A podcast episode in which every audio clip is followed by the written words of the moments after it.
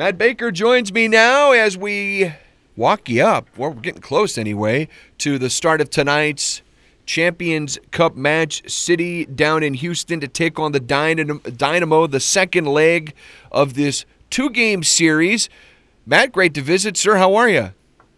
Great to be back, Brendan. I'm excited for tonight. I'm excited to watch some midweek city soccer. Yeah, exactly, and and a, and a lot to play for here. I, I want to get into all the possible scenarios here to start because again, as as we try to as I try to teach myself, and I think for a lot of folks to try and follow along with this out of league tournament. It's the Champions Cup, and it's just a two game series. So the the winning team is going to advance tonight. And for City's purposes, uh, they're in a pretty advantageous position, having won last week. But Matt, there are scenarios d- depending on margin of victory, depending on goals scored, City could advance with a loss tonight to Houston.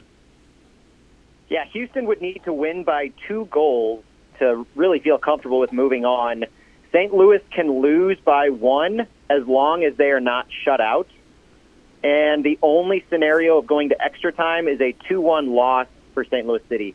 We really set ourselves up in good position last week with a win, first of all, and limiting the amount of away goals by the Houston Dynamo. CONCACAF still leverages the away goals as a tiebreaker if aggregate goals, the, the combined goals between the two games, is equal. And because so, the, the importance of away goals cannot be overstated here. So for St. Louis City to jump out early will really put a lot of pressure, more so than usual, on the Houston Dynamo. Yeah, it's it's interesting. The the one score that gets us to extra time tonight would be two to one Houston. It would match the two the two road goals. Obviously, each side would have one road goal, so they would go on to uh, they'd go on to extra time. Does that become golden goal? Is that a uh, is that a 15 or, or 30 minute timed extra time there, Matt? 30 minute extra time with the regular small halftime in between, but then it goes to PKs. Not quite the golden goal. So we could be up for a late night tonight, Brendan. Yeah, no question about it. Two to one seems like a uh, uh, uh a pretty a normal kind of score to, to come out yep. of a game like tonight, no question about it. Uh, a 0 0 draw, that would be a scenario where City would advance. And in fact, man, I think any draw, City advances. Any draw, City advances. That's right. Uh, that, that away goal limitation last week and winning, the combination really set St. Louis up. So any draw tonight is a good draw for St. Louis. So let's start breaking down how we think this this could play out, Matt. We we got a pretty good idea of where Houston is at after last week. Now they go on, they play Kansas City, Sporting KC to a 1-1 draw in their MLS opener Saturday night, and I was curious to watch some of that, Matt, because this was a Houston team last week. Uh, I, I felt like walked out of that game with a fairly compromised roster, having dealt with uh, uh, some uh, some pretty significant injuries. That's right. Houston came into this season missing a host of their best players. They don't have they didn't have this weekend Sebastian Ferreira or Griffin Dorsey to play, so they're not entirely weak coming into St. Louis, but they're still missing a lot of their key players like Hector Herrera, and they're not starting the season in a good spot but that just means that they're being I think they're they're playing a little more cautious in in and of itself, leading to their their two one loss against St. Louis and playing it cautious in their first MLS match against Sporting Kansas City. But I don't think they have that luxury. I think they're going to have to try and play outside of themselves just a little little much this this Tuesday night. And they do have some, some ability to progress the ball. They have a couple key playmakers that will still be available, but they may not be at full health, full fitness, just like St. Louis City, who we'll talk about. But we're looking at guys like Artur, Coco Carrasquilla, Ibrahim Aliyu, some of their key players in both the midfield, progressing the ball, and in their attack that will be important tonight, but they played the full 90 against Sporting KC. When you have your attacking players, you're going to need to stretch the field, and we saw Coco Carrasquilla, what he can do against St. Louis last week. If you're relying on him to run, stretch the field, the fact that he went 90 minutes just three nights ago is a big deal looking back to last week, in St. Louis between these two teams, Matt, it was it was a fairly evenly played 90 minutes between these two clubs. I think City's been in a, in a pretty interesting spot for this first week. I, I think clearly having gotten outplayed by Real Salt Lake and and last week it was a scenario where I, I would almost call it a draw, and, and St. Louis got the late goal from Kijima to put them out on top. But I, I certainly didn't think they separated themselves all that much from, from that Houston team. No, and it was more so last week, I think, a feeling out match. So I look for this third match of the season for St. Louis to be a little more comfortable with what they have to offer, a little more sure of themselves in progressing the ball, still taking some of those chances that didn't really connect against RSL or Houston for that matter. And when you have a, a side like St. Louis, who they may they may have a luxury in able to play their own game, thinking about themselves more so than Houston, who's going to need to rely, like I said, on maybe pushing the ball up the field a little more than they might normally be inclined to do that. It gives St. Louis not quite a, a relaxed feel to it, but tactically, I think they they more so than Houston can be comfortable with their own selves and the ability to to continue playing their game and not take as many chances maybe as they would otherwise need to.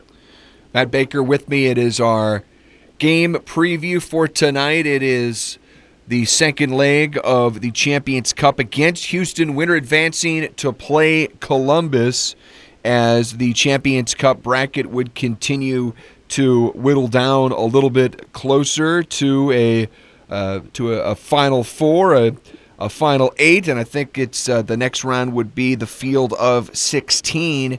But right. uh, Matt, we talk about this Houston roster being compromised from last week. It's a St. Louis back line that is certainly compromised itself, having to deal with a multitude of injuries with uh, with, with Josh Yaro and a potential head injury over the weekend. You had Tim Parker exit with a muscle strain. You have Kyle Hiebert, who's definitely out tonight. I want to talk in a few minutes about Michael Wentzel and, and his ascension up from City 2. But this, if, if there appears to be a big question mark about tonight, this is the area to focus on, man. Yeah, there's there's a lot of questions for St. Louis going into this, and Houston has a lot of the same things to worry about. So when we think about, and I know the conversation today among the St. Louis fan base is really focused on putting out the best 11 that St. Louis can. The context of that needs to take into consideration what Houston is able to give. So, like we were talking earlier, Houston playing the same amount of games, the same number of days, just as compromised of a roster, if not more, with some of their key attackers and ball progressors. St. Louis is dealing with a backline issue. So we have a back line of a center back rotation that at optimal health, optimal fitness, you have Tim Parker and Joakim Nilsson, two of the best in the game, best in MLS that you can throw out there and feel comfortable with. You've seen them together this year.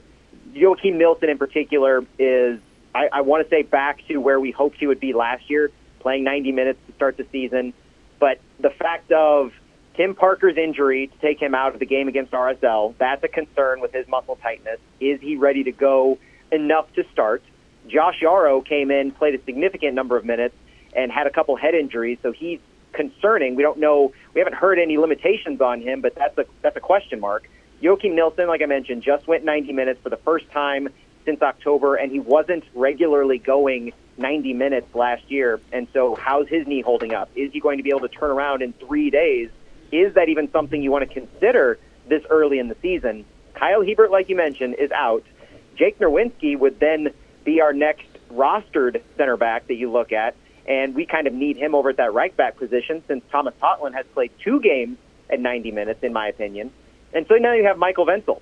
So he was called up for a reason, I believe, because we know with MLS roster rules there are very specific criteria and, and timelines in which you can make these short-term loan call-ups.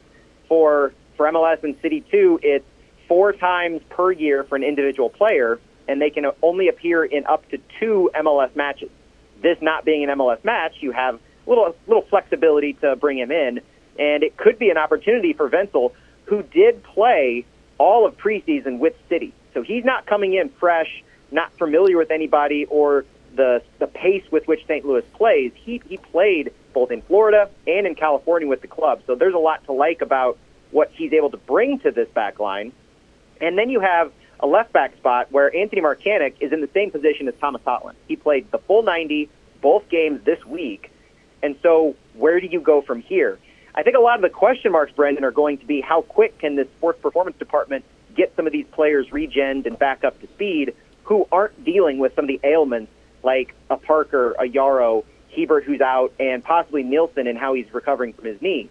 There's a lot of question marks in, in that those players, but if you look elsewhere in who might be options in our back line, you look to, like I mentioned, Jake Nerwinski on, at right back. You look at Akil Watts, possibly at left back, and Nicholas Dewar. That's a big unknown to me is Nicholas Dewar. He didn't play per Bradley Carnell for two months prior to arriving with St. Louis City. He had been kind of out of form with his offseason or that break that he had in his season in the winter, so he needed some time to get up to speed. And we haven't seen him play yet so far in these first couple of games. He wasn't even rostered against RSL.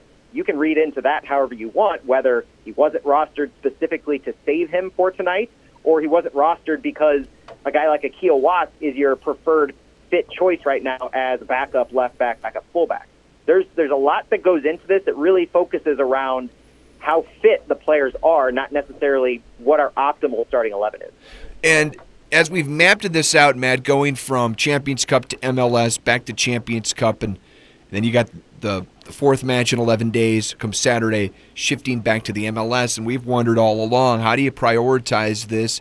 Do you try and put extra emphasis on advancing in this Champions Cup? And I think that's what they've tried to do. But I think with the injuries, it's put them in a precarious situation. And, uh, well, at least precarious for what this depth might allow them to do because we you've rattled off a lot of guys there and the depth clearly stronger than it was a season ago, and and with, with the likes of Totland and what he's been able to do, going the full 90 the last two, the fact that you've got Nilsson back and maybe he's close, but the fact that you're having to really kind of mix and match here and not go with your ideal top four back there. And and not that not to say that you would would have been able to do it anyway uh, coming off right. coming off the, the quick turnaround. But the injuries now have put you in a spot where Wentzel has to come up. He's got to come up and and probably get time. I know you guys on Flyover have uh, projected him as a starter tonight, as folks can uh, can see a lot of those thoughts if you go to Twitter right now and and uh, unfollow your account on there. But I, I think it's it, it's really interesting tonight because it is. Um, it's it's not the situation you had planned to be in, but your depth does afford you, I think, some opportunities to to maybe get away with it tonight if somebody like Totland, if Nilsson, if they're not in there, if Tim Parker's not in there. It I, I it, it's it's really fascinating to see how how uh, Bradley Carnell uh, adjusts with this tonight. It, it's fascinating to me too the foresight that Bradley Carnell can be attributed to, him and Lutz, in bringing Michael Wentzel into camp for such a significant amount of time this preseason. It was always a question mark seeing Wentzel out there, knowing he was signed with City 2, and wondering what's the purpose of him being out there for so long. And you think at the time it was to cover for Joakim Nilsson, who left the California camp to get his green card, but now, hindsight being what it is, that has to look like a, just a fantastic foresight by Carnell and Lutz to give him that opportunity. You might as well, at this point, look at Michael Wentzel as just another member of the city roster with how much time he spent with this club so far in the first couple months of this year. And yeah, there's there's a lot of back and forth with Champions Cup and MLS overall. And the the way that it has manifested itself is definitely putting our, our depth to the test. We expected that. We fully knew that we were going to see some considerable rotation, half of the roster or so between matches, by the sheer necessity of what you're doing.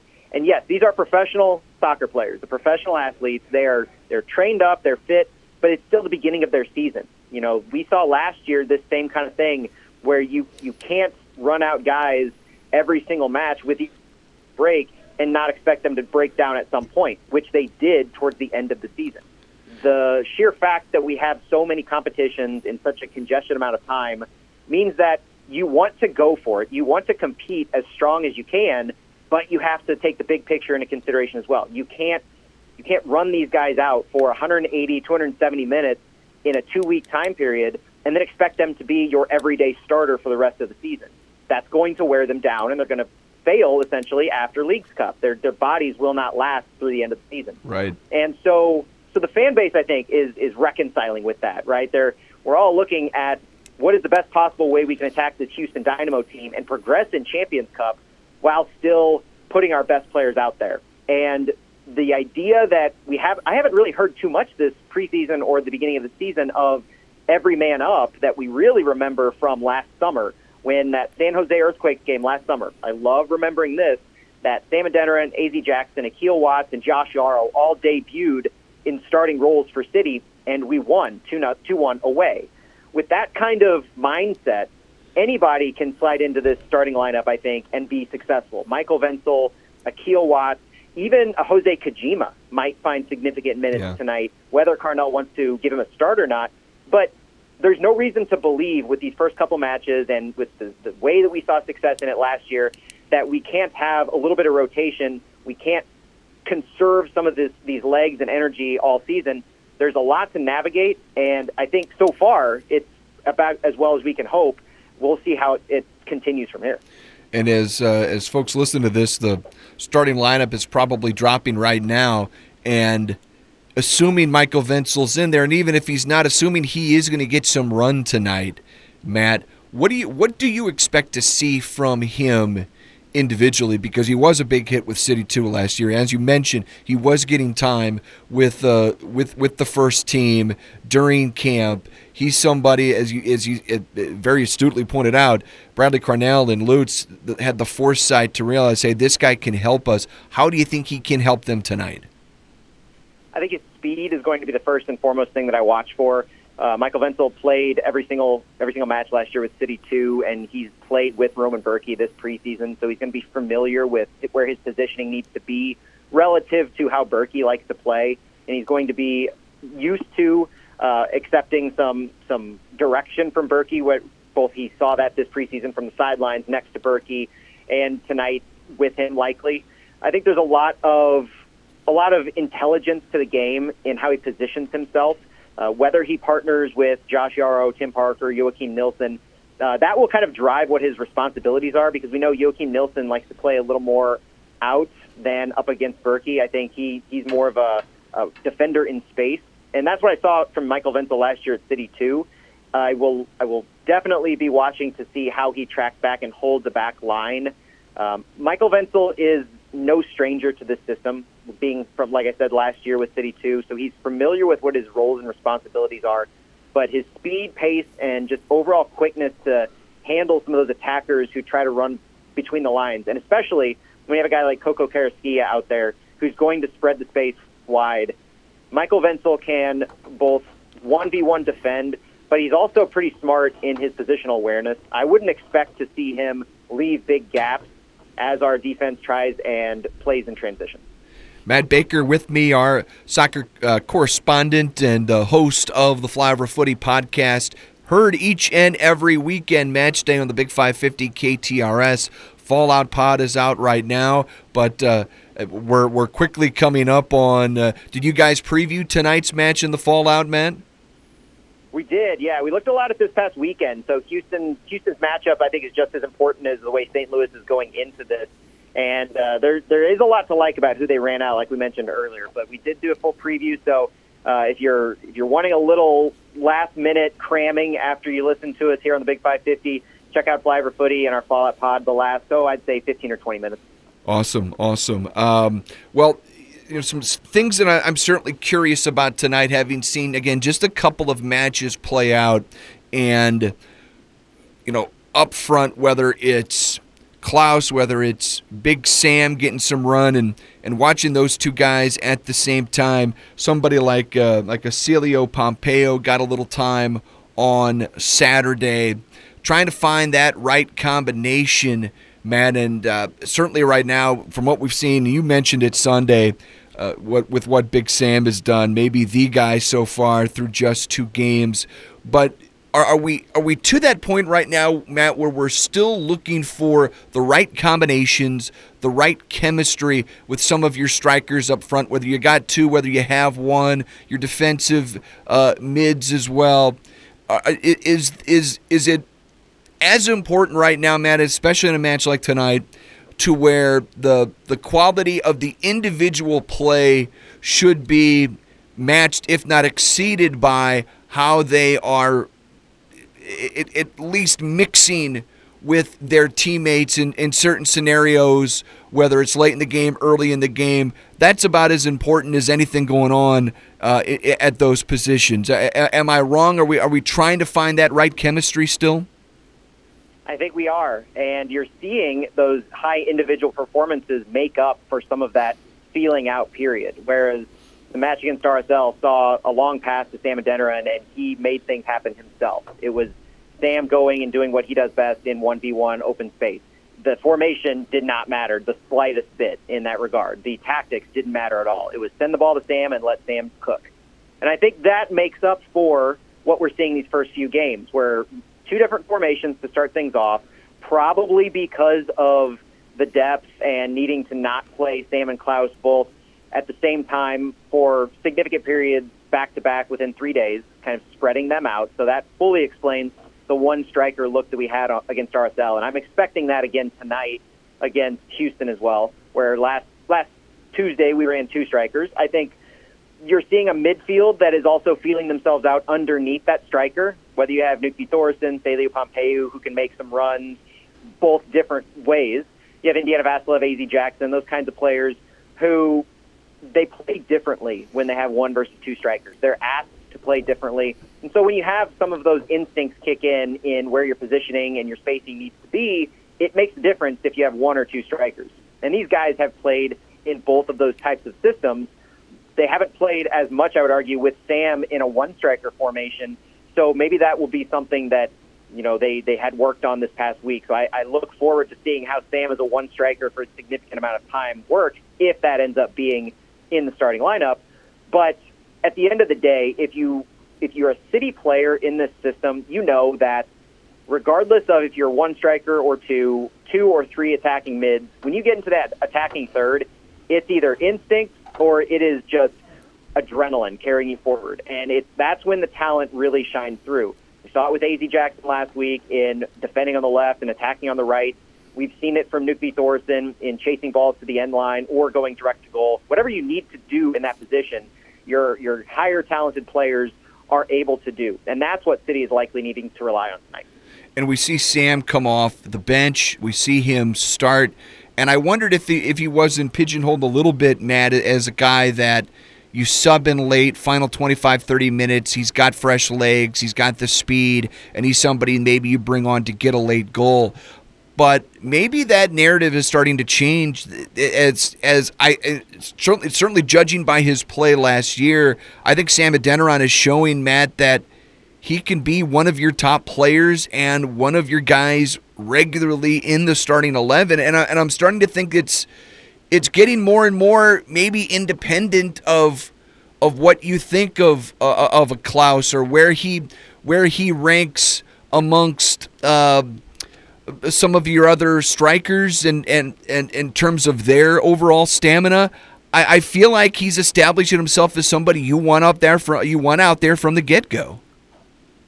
Yeah, it's it's a hard thing to reconcile coming into the season, seeing what Sam showed in glimpses at the end of last year and eight goals last year. I call it glimpse. We didn't have a full season of him, whereas right. we had a full season with injuries of Klauss. So we know what we had in Klauss. He was presumed to be the number one striker, the guy you cannot take off the field because of what he brings. But Sam Adeniran is pushing himself, if not already, into that conversation too, where you just, if you want your best forwards on the field, Sam Adeniran has to be a part of that. The way he can t- take control of a game, the way he can change things on a dime, and his speed to chase down a ball are so impressive. And I think the reason that it, it might be taking a little bit or or a different approach, not just from his loan last year, but his acquisition of just a hundred thousand dollars in GAM, whereas Klauss is a designated player, million millions of dollars in a transfer fee. They arrive differently, but they're offering pretty similar as as far as their productivity. And we're still seeing, back to our last point, of how do you have these two players work together at the same time, or do, do they offer you more alternating, subbing in for one another? And if that's the case, how can you possibly say that Sam is your everyday sub when he can make such a difference if given a, an increased role? There's a lot that Bradley Carnell is going to have to, I would say, reconcile in in minutes with those two players. And if you play them both at the same time and you figure it out, who's going to be your potential sub for them? Is it a Nökkvi Thórisson? Is it a Celio Pompeu? Will it be a new signing later this year? I know we're getting ahead of ourselves and talking about potential new signing, but when you think about how Sam and Klauss play together and what their best roles on the field are, needing somebody who last year it was Nico Gioacchini that could prov- provide the relief has to be a part of the equation that we end up talking about at some point. Either way, I think with Klauss going this weekend and Sam likely to go tonight, it's an exciting proposition anytime Sam and Adeniran's on the field. I assume you saw a, a, pretty prominent voice, maybe the most prominent soccer voice out there, Matt, be critical, and it's not the first time you've been critical of Eduard Löwen, and that is Taylor Twellman. Uh, mentioning again how Löwen just not quite the same player since uh, coming out of the, the the League's Cup break last year, and what we've seen of Eduard Löwen so far. Granted, he's somebody that missed a lot of camp, and I think that has to factor into this equation, Matt. But what have you made of Löwen so far, and do you think the criticism that's been lobbed from Taylor Twellman now multiple times uh, has been fair? I go back and forth, to be honest. I, I don't think it's fair in and of itself, given the circumstances that Löwen has right now, where he missed a significant chunk of preseason. He he did stay in form in the sense of he had conditioning that he was working on in Germany. He had routines that he was following from the staff, but he didn't touch a soccer ball. He didn't go on a field. So you have that that field rust, for lack of a better term, that he's shaking off because he just arrived the week before we played last week. He's only been back with City for two weeks, less than two weeks. And so there is that acclimation period where he needs to get his sea legs out from back under him. And when he's when he's finally at that point where he's playing full 90 like Edu Löwen did for a large chunk of last season, and he's able to integrate himself more into the offensive flow of the ball, I think we'll see a, an entirely different story. We'll see a lot more of 2023 Edu Löwen before his injury, and I think we'll see a lot more connectivity with St. Louis City. There's a there's a way that St. Louis has been progressing the ball, and it's been through our wings. Edu Löwen having the fifth most touches in the last game, Njabulo Blom wasn't in the top five. The ball is not going through our midfield right now, and that will have to change at some point. And Edu Löwen, by virtue of being that that box to box midfielder who complements a Blom or a Durkin, is going to be relied on to do that, and he'll need to step up. And he definitely has the skill. He definitely has the talent. We're just going to need to see that. And I do think a little bit of a grace in the time it takes from not going on a field for two weeks to then having two weeks back with your team we'll probably start to see that progression and that talent shine through here in the next week or so, if not tonight.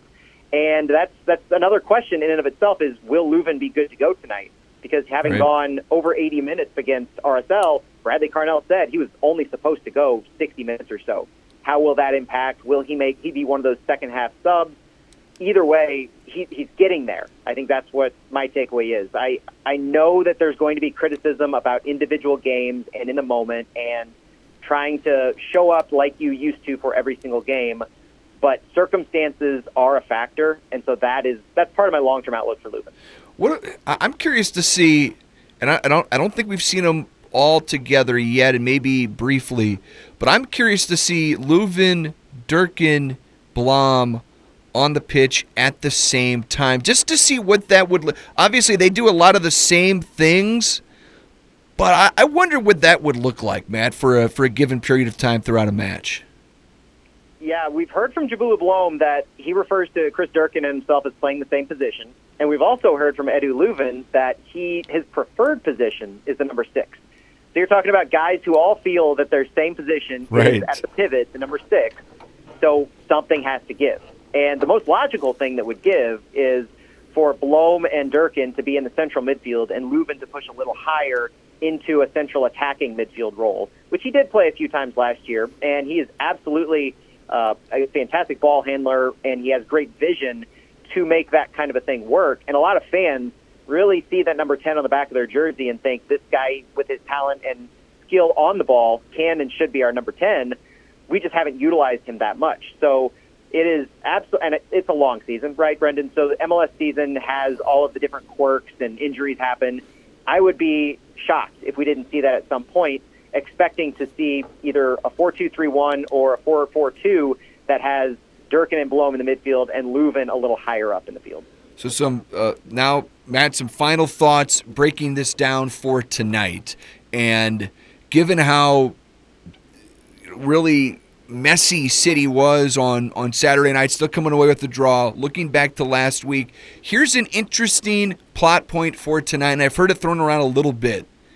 Does Houston is Houston really motivated to come out of this thing with a win? Obviously, they're not going to go out there and try to lose. That's not how this works. But how motivated are they? And can we see a a, a strong road performance? From St. Louis City, their first true road game tonight. They won their first last year. It was the first game of the year down in Austin. But a couple of interesting factors there for me, Matt. How do you see this coming together this evening? Well, if you talk to Ben Olsen, which we did a, a week ago before the first game, he didn't really seem too interested in playing St. Louis or excited about the prospect or really excited about their own prospect in uh, progressing in Champions Cup, given all of their injuries, all of their figuring things out, and trying to play without their playmaker, Hector Herrera, trying to play without some of their attacking pieces. But at the same time, I do see this as it will it will further a negative narrative for St. Louis City if they don't come out on top, knowing that Houston is missing so many of those key pieces. Right. And if Houston, without Hector Herrera, is able to defeat St. Louis City by the aggregate goal or tiebreaker tonight, then it, it's going to have a, a it's going to have bad ramifications, I think, for City, and especially for how we're viewed locally and nationally.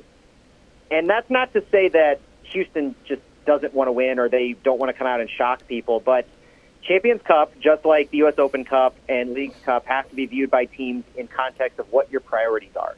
Going down by one goal already, how hard are they going to push to really do what they need to do and beat beat St. Louis in that aggregate score score that we referred to earlier. I I don't know that Ben Olsen's going to push his team as far as he could if this was truly a make or break, impacting the rest of your season, uh, lose or go home in the playoffs type of a, a thing. And at, on the on the opposite end, though, I think Bradley Carnell has an opportunity here. And when I mentioned earlier about St. Louis has the ability to play within themselves. I don't necessarily mean they can bunker down defensively and change their tactics of what they're going to do. I think this affords St. Louis to play within themselves more than it affords Houston to play within themselves. St. Louis can rotate, pl- plug in the next available person, and still have that exact same system work because it's worked before and they're comfortable in it. And the onus is on Houston to figure out a way to beat this St. Louis defense, to beat their press, and and do something that they really haven't done since U.S. Open Cup uh, for for consistent periods of time. Uh, I don't know that Ben Olsen is going to overly push any of his players fitness wise, and so that's a benefit for St. Louis City. We're playing pretty even keeled in that regard, and if you're playing even as far as your fitness of your players, we have, I, I would argue, better attacking availability, if not defensive. And so you look at the tail of the tape type of a thing, and line for line, I would give the advantage to St. Louis. Intrinsically, by being ahead on aggregate, the advantage is to St. Louis. It, it's going to come down to who gets that first goal. That's going to change so much of how this game progresses from there. If the game goes on and, and we're scoreless at halftime, that's a benefit to St. Louis City. The longer the game stays scoreless, the more benefit it is to St. Louis. The, if St. Louis can come out and get the first goal, then Houston is going to have to completely change up their dynamic if they want to compete. And what'll be fascinating to watch is if they don't change up their dynamic, that gives us kind of our answer right there is they might be willing to concede more so than press their players and overextend them.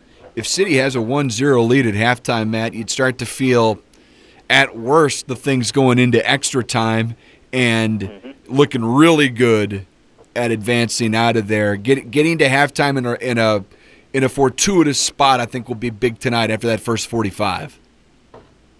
Yeah, the the tactical adjustments have so far been pretty good by Bradley Carnell. He's had sub score in the last two games, and if he can carry on that that tradition, that flow into this game, it's going to bear a lot of fruit for St. Louis because a goal is huge for St. Louis. Goals late are even better. Matt Baker, Flyover Footy podcast. New new uh, new pod will be out Thursday night, Friday morning. Matt. That's right. Yeah, plenty to recap in this game, and then looking ahead to NYCFC for next week. It's another quick turnaround for St. Louis, and we hope to be excited to not only talk about those, but potentially look forward to Columbus next week. Of course, folks can hear that Saturday here on the Big 550 KTRS. Matt, great stuff. Really, really fun tonight to get people ready for this game in mere moments. I appreciate it, sir, and we'll talk to you soon. Thanks, Brendan. Always appreciate it. Talk to you soon. That's our show. Enjoy the game tonight, folks. We'll see you back here, Soccer Weekly, Friday night at 6 on the Big 550.